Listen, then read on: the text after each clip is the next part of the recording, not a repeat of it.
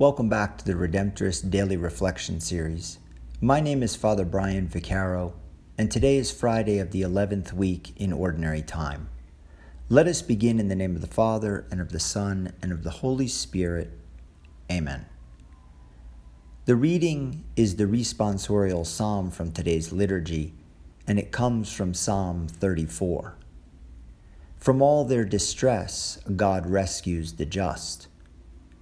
I will bless the Lord at all times, his praise shall be ever in my mouth.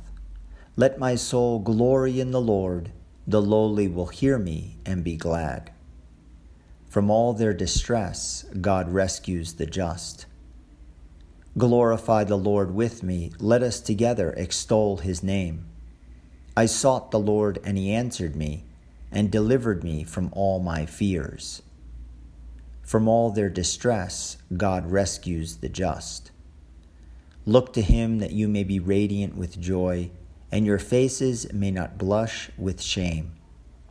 When the poor one called out, the Lord heard, and from all his distress he saved him.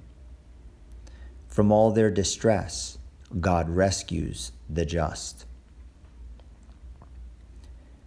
There are many types of suffering and difficulty in the world including sickness, job loss, family problems, difficulties at work, addictions, abuse, discrimination, loneliness, the death of a family member or a loved one, and periods of doubt where we struggle to find answers to questions or situations in our life.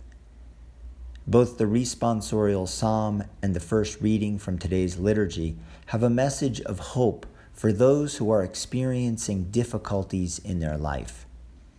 The responsorial psalm, which I just read, says, From all their distress, God rescues the just. In the psalm, we hear that God rescued the psalmist from his fears, and that when the poor person called out to God, God heard the person and saved the person. In the first reading, Paul lists the different types of suffering he has endured while trying to bring the good news of Jesus to the world. His sufferings include beatings, being stoned, being shipwrecked, not having enough to eat and drink, and being exposed to the cold. Even though Paul had to endure these various sufferings, he knew that God was with him and would help him to get through his difficulties. And that is exactly what God did. God helped him in his struggles and enabled him to continue to be God's faithful follower. God is with us also in our struggles.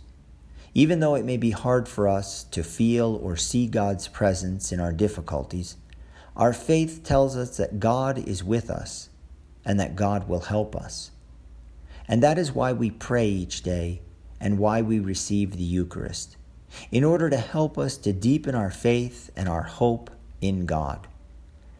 So today, despite whatever challenges we may be going through, let us remember that God is always with us and that God will help us in our times of distress. All we need to do is to turn to Him and ask for His help, and He will help us. May God bless you. In the name of the Father, and of the Son, and of the Holy Spirit. Amen.